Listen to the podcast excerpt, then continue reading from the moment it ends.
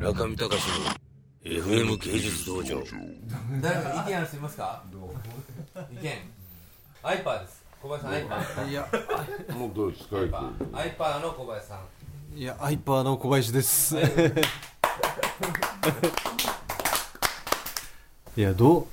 ういや何を喋っていいかわからないですけどね。富山県の筑波産業としての鋳造と、はいはい、そしてラッキーワイドさんは自分がやってるお仕事はまあ無理とか不可能とかを超えてって、はい、なんかもっと向こうの先の目標を、はい、まあ見ながら、いやその目標っていうのはでも蜃気楼のようにどんどん、はい、あのいなくなってしまうけれども、はい、それでもまあギブアップしないでやっていきましょうと、はい、そしたら高木さんが共感して、はい、まあ本当にそういう時間とかを超えたようなもんだろうと、はい、とやめじゃない話をしようと思ったけど頭がこんがらがって、はい、話が分かんなくなって携帯を見ているっていうそういう感じだよね今ね。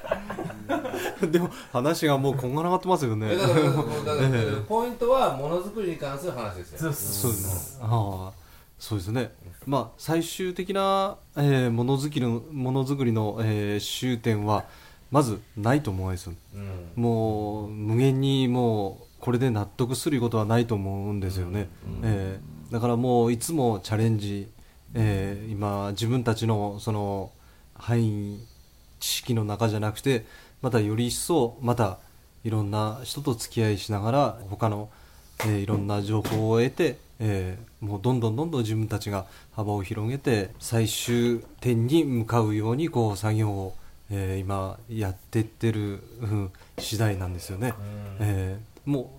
う鋳物は特に終わりがないんですよ。もう一回一回もう勉強勉強で最終的にもうゴール地点がないいう、えー、そういうものですから。なんでもう、えー、なんで、なんで鋳物はそんな大変なんですか？あのー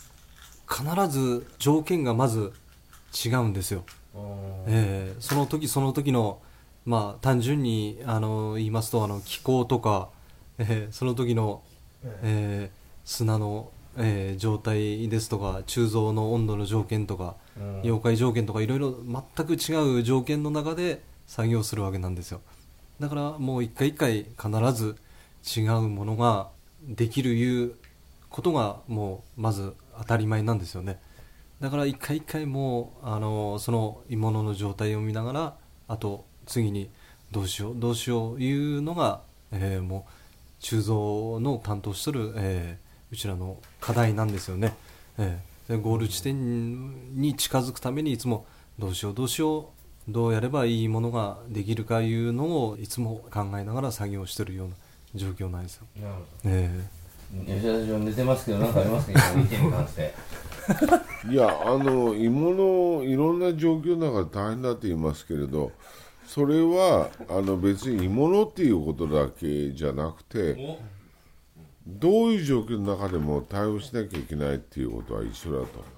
ただ一番大事なことっていうのは状況だけじゃなくて最終的にどういうふうに能動的な自動的じゃない方向に持っていくかと